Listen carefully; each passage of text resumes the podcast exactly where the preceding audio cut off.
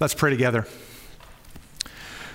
Father, we pray now that you will bless the reading and the preaching of your word, that you would continue to form us into the likeness of your Son, that you would increase our vision of you, and that you would continue to compel us toward faithfulness to you for the sake of our good and for our great joy, and for the sake of your glory. Amen. You know, when God saves somebody, he displays perfect power in the midst of their weakness. That's one of the threads of the book of Second Corinthians, that God displays his perfect power in the midst of our weakness. He gave perfect power to share the gospel of the Lord Jesus to a weakened apostle named Paul. He gave perfect power to the Corinthians to be his ambassadors for Christ, even though they were once in weakness as his enemies. And as we turn to chapter 8 of the book of Second Corinthians, we see that God gave perfect power to a group of Christians in Macedonia to give with exceeding generosity, despite the fact they were incredibly weak in their poverty. And that example of Christian giving and generosity that we find in 2 Corinthians chapter 8 points us to some spiritual realities about power and weakness and growth as Christians as well. Now, when we think about the topic of giving and generosity, I imagine that there are probably some of us that have a variety of sentiments. I think of the little girl who had experienced a major breakthrough in her life. After years of having to rely on her parents, she finally learned how to tie her own shoes. And with that major breakthrough came a mixture of emotions, both excitement and at the same time, she was overcome by tears. And her father asked her, Why are you crying? She said, I have to tie my shoes. And he said, Well, you just learned how, and it isn't that hard, is it? And she said, I know, but now I'm going to have to do it for the rest of my life. and my hunch is, is that some of us might feel that way when it comes to the idea of generosity or giving. When we put our faith in Jesus and we have an expanded view of God and a unique view of the world and an appropriate view of everything that we have by way of our spiritual possessions, we find excitement in the fact that we get to participate in what God is doing through ongoing giving and generosity. But I'd imagine for some of us, there might also be just a tiny bit of dread because we know that we're called to do this over and over again for the rest of our lives. But the conversation about generosity isn't a conversation that is just about money. The concept of generosity certainly includes our money and giving of it, but it's much bigger than that. Generosity is a disposition. It's a disposition that is based on two convictions. What's a disposition? A disposition is something that becomes a tendency, a predominant tendency, or a state of mind, or an orientation. It's how you look at the world. Generosity is a disposition in which Christians are called to grow. It's not a disposition that comes naturally to most of us. Most of us have a disposition that's bent the other direction, a disposition that says, What I've earned is mine, my relationships are mine, my resources are mine, and all of those things exist to serve my purposes in the world. But when you have the dual convictions that the scripture teaches regarding who God is and how God works, then, and only then, can generosity become that disposition in your life. And the two convictions are this conviction number one is that God is a generous king, And as a generous king who owns everything, he creates generous people. And conviction number two is that you and I, if you're a follower of the Lord Jesus, have a really unique opportunity in this life and a unique responsibility in this life to make something that is invisible visible. God is invisible, and some of his work is invisible. And part of the Christian life is making the invisible visible. Those are the convictions that drive a disposition of generosity. And let's turn our attention to 2 Corinthians chapter 8 as we see how this generosity is exposed. Up to this point in the book of 2 Corinthians, the apostle Paul is gone a number of different depths about the relationship that people have to God, about the nature of God's glorious grace and his majestic person, of defending his apostleship and his care and love for them as they have defended him as well. And now he seemingly takes a little turn. And in this turn, he is moving of how the grace of God has been applied to their life spiritually. And he is going to show them one of the many ways in which this grace, this invisible grace, will be made visible in them practically. He says this, starting in verse 1. We want you to know, brothers, about the grace of God that has been given among the churches of Macedonia.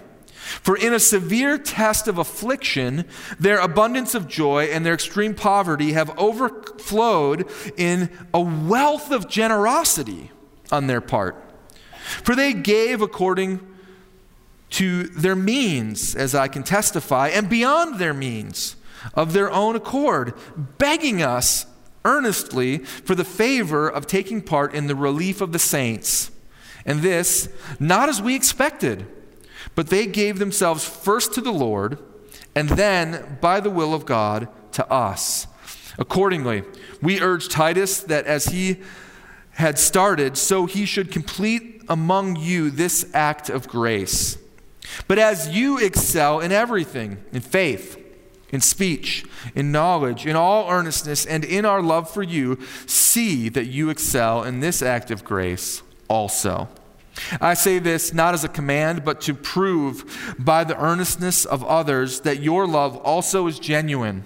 For you know the grace of our Lord Jesus Christ, that though he was rich, Yet for your sake he became poor, so that by his poverty you might become rich. And in this matter, I gave my judgment. This benefits you, who a year ago started not only to do this work, but also to desire to do it. So now, finish doing it as well, so that your readiness in desiring it may be matched by your completing it out of what you have. For if the readiness is there, it is acceptable according to what a person has, not according to what a person does not have. For I do not mean that others should be eased and you burdened, but as a matter of fairness, that your abundance at the present time should supply their need, so that their abundance may supply your need, that there may be fairness. As it is written, whoever gathered much had nothing left over, and whoever gathered little had no lack. Sometimes, when we think about the idea of generosity, we need examples that will compel us toward reconsidering our own state as it relates to our material possessions. And Paul gives two examples to the Corinthian church and two examples to us by extension. The first example is found in the Christians in Macedonia. These are the churches who, it tells us in verse 2, were extremely poor and yet, they overflowed in a wealth of generosity. You need to stop and think about that for a moment. And when you do, you have to pause and ask yourself a question because this is not normal behavior for people who are extremely poor. When you are extremely poor, your tendency would generally be to preserve, to provide for your needs tomorrow and the day after and the day after because you don't know what the next day will bring. And yet, we have to ask the question what makes these Christians so inclined toward extravagant, extravagant generosity despite their extreme poverty? And part of the answer is found in right away in verse 1. Paul is talking to them about the weekly collection. He's talking to them about what we call the offering. And he describes this as the grace of God that has been given. Huh. This act of regular giving among the Christians in their local church family is not superficial in its nature. It's not obligatory in its motive. It wasn't considered payment for services rendered, or it wasn't in response to their preferences. They liked the music that day, and so they put another 20 in the offering plate. Or maybe they liked the sermon last week, and so they felt compelled to give more. This regular act of giving wasn't in response to a unique and compelling vision by their leader. This act of giving was a reflection of something invisible, something that their giving made visible. It was a reflection of grace. They attributed their giving to God's grace to them his overwhelming, undeserved favor that rested upon them. And they considered themselves to have God's grace, to have God's favor upon them, even though they were exceedingly poor. Now, most people would say, well, clearly God's blessing is upon you if you are exceedingly rich. If you have great means or great health or wonderful aspects of prosperity, then God must be blessing you. But these Christians, it says, were poor and in great affliction. You might even say that they were being crushed by the difficulty of life. And still, they focused on God's favor upon them, His grace. And in fact, this word grace is used eight times in chapters 8 and 9. This giving that Paul is talking about, this giving is all about grace. And this grace, this invisible reality which becomes visible through this activity, causes them to well up with generosity. Now, when we talk about welling up with something, 99 times out of 100, we use that expression to say someone wells up with emotion, don't we? And to say somebody wells up with emotion means that they have an overpowering urge to cry. sometimes you'll see people, sometimes you might see me well up with emotion and try to hold back these glorious truths about God as we talk about them together uh, sometimes you can't help it when emotion overtakes you.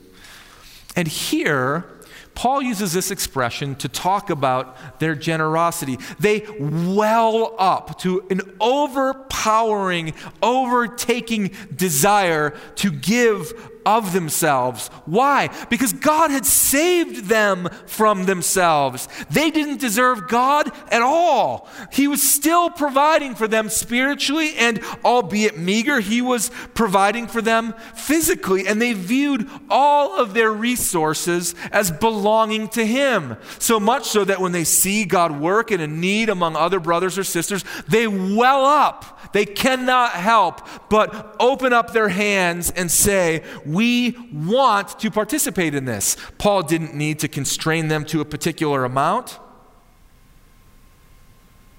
He didn't need to put one of those big thermometers up in the front of the church to say, We're almost to the goal. They had an attitude, they had a disposition. They desperately wanted to be part of what God was doing. And so, in fact, verse 4 tells us they begged for the opportunity to participate. These people who had almost nothing begged to give the rest of it away. That's how strongly they wanted this invisible grace to be made visible for everyone to see. And so you see this bizarre reality, at least bizarre by the world's eyes, that these people had so much joy because what God had done in their life that joy plus severe affliction plus poverty equals wealth. That's more confusing than Common Core math. Joy plus severe affliction plus poverty equals wealth. Only the gospel can do that. Only the overpowering grace of God for people who don't deserve Him can do that. And so the poor acted in generosity. And notice another component of what led them there. Verse 5 says that they gave themselves first to the Lord and then, by the will of God, to us. They gave themselves first to the Lord. That's another way of saying that they surrendered themselves into every area of their life to the God who had saved them. And when they surrendered, this resulted in generosity. Now, the notion of surrendering to God, all of ourselves to God, is to say, and to recognize, and to live in accordance with the conviction God, you are the King.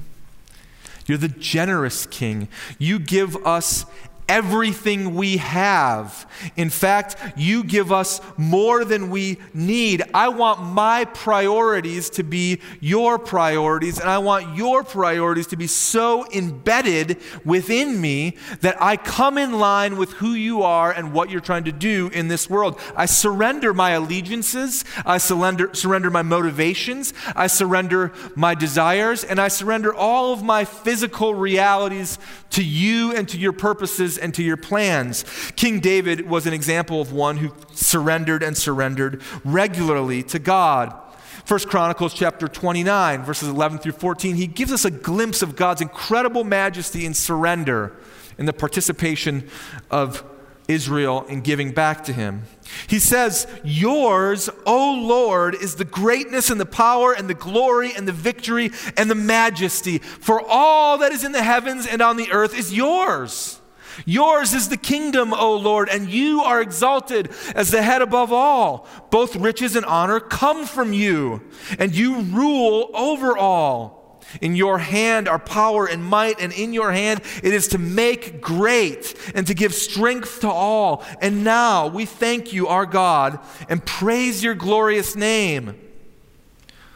But who am I? And what is my people that we should be able thus to offer willingly?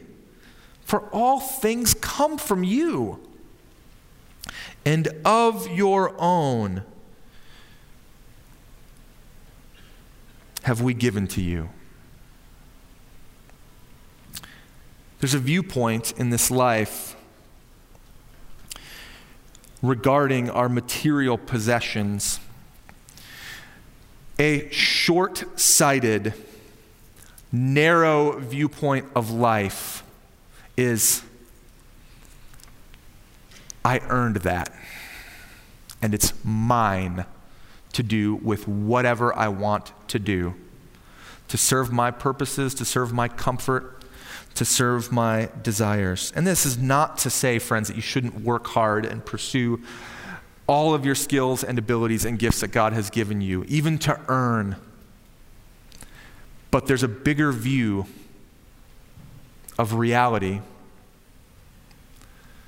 The one who has a larger viewpoint steps back and looks at the majestic king of the universe and says, You're the one who gives strength and power and might because you are the mighty one.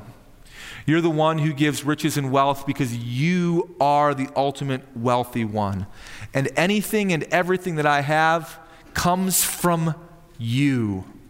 And so, when you see him more clearly, you are positioned more rightly, and surrender is the natural result. You willingly give all of you to God because of the grace that He has shown to you. And surrender is an ongoing dynamic in this life. You don't just surrender your whole person once to God, because if you're anything like me, you surrender it today, but tomorrow you're probably going to try to take it back. we surrender regularly and daily our relationships, our aspirations, and perhaps most difficultly is our money. And so there's a principle at play here. It becomes really difficult for you to give of material wealth if you've not yet given yourself to the Lord. It's a massive struggle for you to be open handed and generous for the purposes of God if you've not given your whole self to the Lord. And in fact, it might actually be dangerous for you because you could maybe convince yourself that you're doing just fine along the way as you buy your favor from this eternal King. However, the principle functions this way when you've already given the whole to God, it becomes much easier for you to give of the parts to Him. When you've already given everything you are and everything you desire to be, all that you have, you recognize in its appropriate place in light of this majestic King, then it becomes much easier to give the material or financial parts to Him because it's His anyway. You know, you, when you go to a doctor for your annual checkup, he or she will often begin to poke and prod and press in various places. I was at the doctor last week for the first time in a couple of years, and he says, Does this hurt? Does this hurt? Does this hurt? How about that? And if you cry out in pain, one of two things has happened. Either the doctor has pressed too hard without the right amount of sensitivity. Or more likely, there's something wrong. And the doctor will say, Well, we better do some more tests because it's not supposed to hurt here. so it is when we come across scriptural teaching about generosity and giving and financial responsibility. And certain ones of us might cry out in discomfort or we criticize the message or the messenger. One of two things has happened. Either the pastor's pressed too hard without the right amount of sensitivity, or there's something wrong. And if that's the case, we say, My friend, we're in need of a great physician because it's not supposed to hurt here. and yet, so often it does. But, friends, if you surrender all of who you are and what you have to God, then you experience a unique type of grace that will become in you a conduit of grace to other people, God's favor. And the language that's used around this in this passage is really striking. It's language of partnership. Because even though we think about our finances individually, uh, which we're all responsible for our individual finances, there is also an element of a collective for the church family. And so he uses language, just listen to it, it'll be on the screen behind me here. He uses these powerful words of partnership grace, privilege, partnership, sharing, service, ministry, earnestness, love, willingness, generosity, abundance, a liberal gift, and an undertaking. These are things that we do together. And what is displayed in that is an invisible grace is made visible as we excel together in generosity. So that's the first example that Paul gives us with the example of the poor. The second example is the exact opposite. It is the example of the richest one. It's the example of Jesus. Look at verse 9. He says this For you know that the grace of our Lord Jesus Christ, that though he was rich, yet for your sake he became poor, so that you by his poverty might become rich. If the first example is of the poorest of the poor, the second example is of the richest of the rich, Jesus himself. And of course, this verse is not just referring to a divine swap of material wealth, but it is also the reality that Jesus left the glories of heaven so that you might gain those same glories. He left the perfect place, deity in form, no imperfections around him, no pain, perfect physical fellowship with the Father. He left the riches of heaven for the poverty of earth, and he did so so that you and me might gain those very same riches of heaven through him. This is the sacrifice before the sacrifice. The incarnation of Jesus, his leaving heaven and coming to earth, was leaving much so that you can gain much. And it was the ultimate example of generosity. And so you see the poor giving much, and you see the rich giving much. And Paul is all driving those two contrasting but similar examples toward the reality of verses 13 through 15 of a shared ownership of Christians in spiritual and physical needs so that nobody is lacking. So, with those two examples, Paul briefly addresses Titus and then he gives the encouragement. And this is the encouragement for the Corinthians and it's the encouragement for you as well. There's a conviction, two convictions behind this encouragement. We've mentioned them, right? Conviction number one God is the majestic king. Conviction number two we have an opportunity and even a responsibility to make something that is invisible visible. And that helps us to move from obligation to excelling in generosity. Check out verse 7. He says, As you excel in everything, in faith, in speech, in knowledge, in all earnestness, and in our love for you, see that you excel in this act of grace also. As you excel in everything, as you grow. and it's striking that he puts these things these spiritual gifts that he mentions, all the things that you want to grow in as a Christian. You want to grow in faith because you love God. You want your speech to become more godly. You want your knowledge of him to be more precise and more robust. You want your earnestness and contention for the Lord to continue to expand as you grow in faithfulness. You want your love to continue to grow. And right parallel alongside all of those growth areas that you want to excel in, he parallels this particular act of grace as well the grace of giving. When you become a Christian, you grow. That's what God does in you. Your faith strengthens and it forms your outlook on life. You begin to change who you act like and what you do. You see things more clearly. You have a unique view of an eternal reality. Your picture of the world around you is drastically expanded. You grow. And one of the great things about growing as a Christian, I love to hear all of your stories about the ways that God is growing you. All of those little points where it's not supposed to hurt there, but it does. But it doesn't hurt there anymore this year, even though it did last year. Or I've been really struggling and trying and contending to grow in this area. And finally, my effort was matched with God's grace, and I'm continuing to grow. And my joy is growing, and I'm zealous for the things of God. And it's great to hear new Christians who grow, who like totally, wow, my my world was rocked. I didn't deserve God, and He saved me, and now I'm headed a totally different direction. And it's great to hear people who are 83 years old continue to grow. They've been following Jesus for 60 years, and yet they continue to grow from the moment of their conversion all the way to the moment that you die. As a Christian, you grow.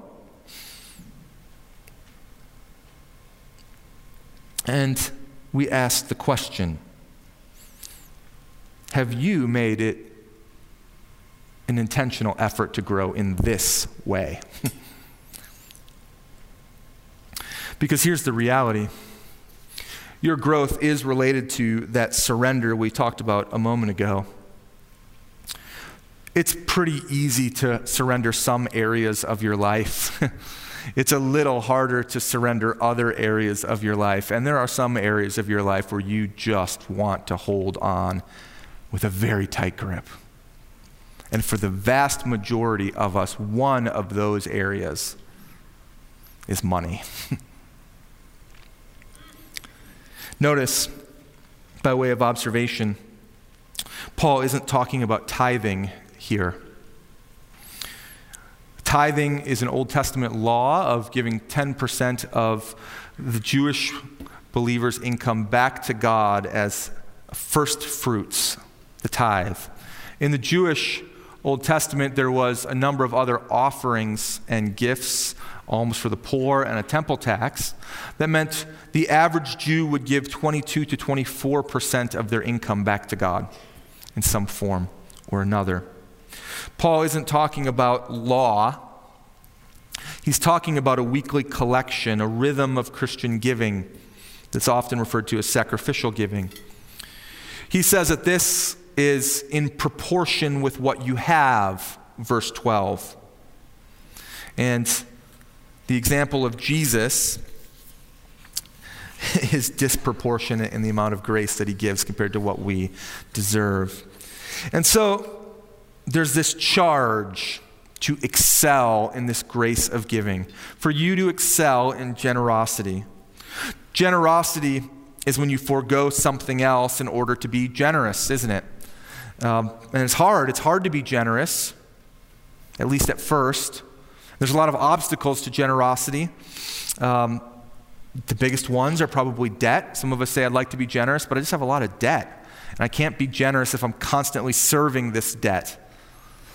Some of us say, uh, I want to be generous, but you know what? It's going to really change my lifestyle. And I want a high lifestyle. That's why I work so hard. Or some of us have expectations for our future that prevent us from being generous now. Others of us say, you know, I'd like to be generous, but that means I probably can't take three vacations a year to really nice places. I don't know if I want to give that up. Some of us are saying, Pastor, I'm with you. Like, I, am excited about what God is doing. I, I see that I in no way, shape, or form deserve His grace in my life. I'm absolutely enamored with the fact that the eternal King of the universe wants anything to do with me. I want to excel in giving. I just don't really know how to get there. Because it's hard and my financial life is complicated. Let me remind you of what I call the arrow of progress. This is a little chart that we've used before, and you might find yourself somewhere on here. How do you grow in generosity? Well, it starts on the way left side of it, and that starts with what we would just call a decision. a decision to become generous. Most of us, left to our own devices, are not just going to naturally become generous because there's always something to spend on, right? And so you need to make a decision. I want to grow or excel in this grace, as Paul says. That then is met sometimes on the very left side of what we might call the what we feel like is impossible I have a tangled financial mess of debt or a lifestyle or expectations. My finances currently don't allow me to be generous. And after a time, and after you make your decision is actually met with some action, and you start to unwind the rat's nest of your money a little bit, you then can start to practice some sort of generosity. Maybe for some of you, that's just like, I gave 1% of my income more than I did last year, and that's a step to the right.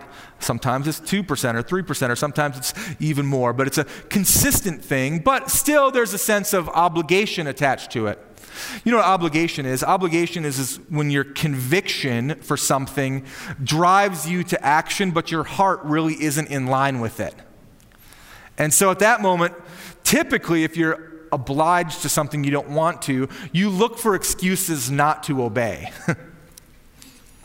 well, I wanted to be generous, but, you know, I'm sure God will overlook it now because I have this, or He understands my situation, or He understands that. But you know, there's something that happens after a while of that. When you're in obligation and your conviction still drives your action, and your heart is maybe just taking a while to catch up, but it does catch up. There's a switch that flips. And I've seen it hundreds and hundreds of times and hundreds and hundreds of people. The switch that flips is you move from obligation to an excitedness because you're recalibrated. Your heart and your vision is recalibrated. And now, instead of looking for excuses not to obey, you start looking for reasons to be generous. God, you are the majestic King of the universe. Your generosity has been applied to me in incredible ways. I see you for who you are. I've seen again and again your overwhelming provision in my life, and now I'm excited to give. And I'm looking for opportunities to continue to grow in that way. And then that moves to the farthest right, which is what we would call excelling in giving. That's a rapid growth in generosity. That's begging, as the Macedonian Christians did, for the opportunity to participate in the work of God with their even minimal financial resources. I wonder where you are on the arrow. I wonder what you need to do to take just one step to the right. One step to grow in this grace. Friends, as we come down the home stretch, let's take a step back and draw out a few more implications of this generosity. The first one is that you need to know that giving is not a way of transferring your earthly treasures to heaven. That giving is a way of saying that my earthly treasures don't compare to the treasures of heaven. There's a big difference. There's a difference in just trying to gain more for yourself rather than recognizing that above everything, I treasure Christ that I long to be with God in person. That no matter how much I have, they will never meet, those material things will never meet my greatest desire and my greatest need. You could be the richest person in the world and be left empty on the inside because there is one that is worth treasuring above it all Jesus Christ. And so when we give in generosity, we are saying that these things don't compare with that treasure. Secondly, we say that this is not simply a way of imitating Jesus, but rather it points to the life changing grace that you receive through Jesus. You receive grace, God gives you more grace as you become a conduit of His grace. This grace is invisible to many people, but it's made visible through generosity. Thirdly, we say that giving is not fueled simply by obligation nor motivational strategies, it's fueled by joy and gratitude for what God has given. Invisible grace is made visible, and it's joyfully done so as we excel in generosity. Imagine yourself the richest woman in the world. owner of numerous estates, mansions, slaves, or servants on three continents. Then imagine giving up every penny of it for Christ's sake. Melania the Younger did just that. Melania was born in the year 383. She is the richest person in the world that you have never heard of. She was reared a Christian. She loathed the decadence of Rome even as a child, and she wanted to follow an ascetic and celibate life, believing, believing that that was her path to perfection. Her wealthy parents insisted, however, that she marry, and the man that they chose, uh, was a cousin on her father's side. He was also the heir to an immense wealth and a nominal Christian. And so when they got married shortly after Melania's 14th birthday, Pinianus was just three years older. At the age of 17 and 14, they became one of the richest couples in the entire Roman Empire, with holdings in Italy, Sicily, Gallia, Spain, Britain, Carthage, Numidia, Mauritania, Mesopotamia, Syria, Palestine, and Egypt. And their holdings included thousands of slaves. After the marriage, Melania applied Christ's command to the rich young ruler to herself. And she wanted to give away all that she owned because she saw the decadence of their holdings as the biggest danger that she could possibly have in allegiance to this world. And she wanted her allegiance to be with Christ. And so they began selling their property, giving money to advance the work of the gospel, to show their true allegiance, and helping people in need. Their holdings were so vast that the work of divesting of them took decades. In Italy alone, they freed 8,000 slaves. One of their mansions was so expensive they could find no buyer in the entire world for it. In the year 408, the still wealthy couple left Rome because of the advance of the Visigoths. They settled in Sicily. In 410, they moved to North Africa with Melania's mother, and they divested their African holdings. There, Melania met Augustine of Hippo and one of his colleagues, and supported the gospel work there. They founded a nunnery and a monastery and gave freely wherever there was need. In 417, Melania and her mother and Pinianus moved to Jerusalem by way of Egypt. In Alexandria, they met the church father Cyril, who was opponent to the bishop Nestorius, whose views on Christ were heretical. They later established residence in Jerusalem. She would go back and visit the desert fathers. In Jerusalem, Melania became acquainted with the famous Bible scholar Jerome and supported his work there. She founded a monastery for 90 virgins on Mount of Olives, and she refused to head the institution. But shortly after settling in Jerusalem, they distributed the last of their vast wealth. Finally, after decades, they now lived in poverty. They were dependent upon others. She secluded herself for prayer and fasting, and she viewed the remaining part of her life, the Mary years the first part, the Martha years, the years of service. The last part, the Mary years, the years of feasting on Christ's teaching and presence. She was concerned for her uncle, so she went to Constantinople where she led him to Christ on his deathbed. She repudiated the views of this deposed Bishop Nestorius. She won followers back to orthodoxy. And back in Jerusalem, she received a visit from the Empress Eudocia in 438. It was the last significant event of her life. Melania the Younger died on December 31st, 439. What a picture of overwhelming, a welling up in generosity. She had all of the treasures of the world at her fingertips, and she treasured Christ. Even more. Friends, God doesn't call you to give away all that you have. he doesn't necessarily call you to live impoverished, being supported by others. But He does call you to surrender all that you have to Him. He calls you to treasure Christ above all. And when you do, you excel in generosity. And when you do, you make something that is invisible visible. Invisible grace is made visible as we excel in generosity.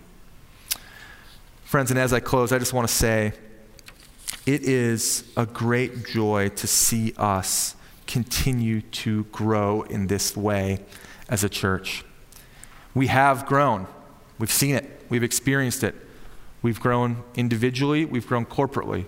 I'm sure there's more growth individually that you might be challenged with in this. I know there is for me. And yet, when you do this, no one is left lacking, as the scripture says in verse 14 and 15. When you do this, we can do things like build a church in Africa and commission it this next week.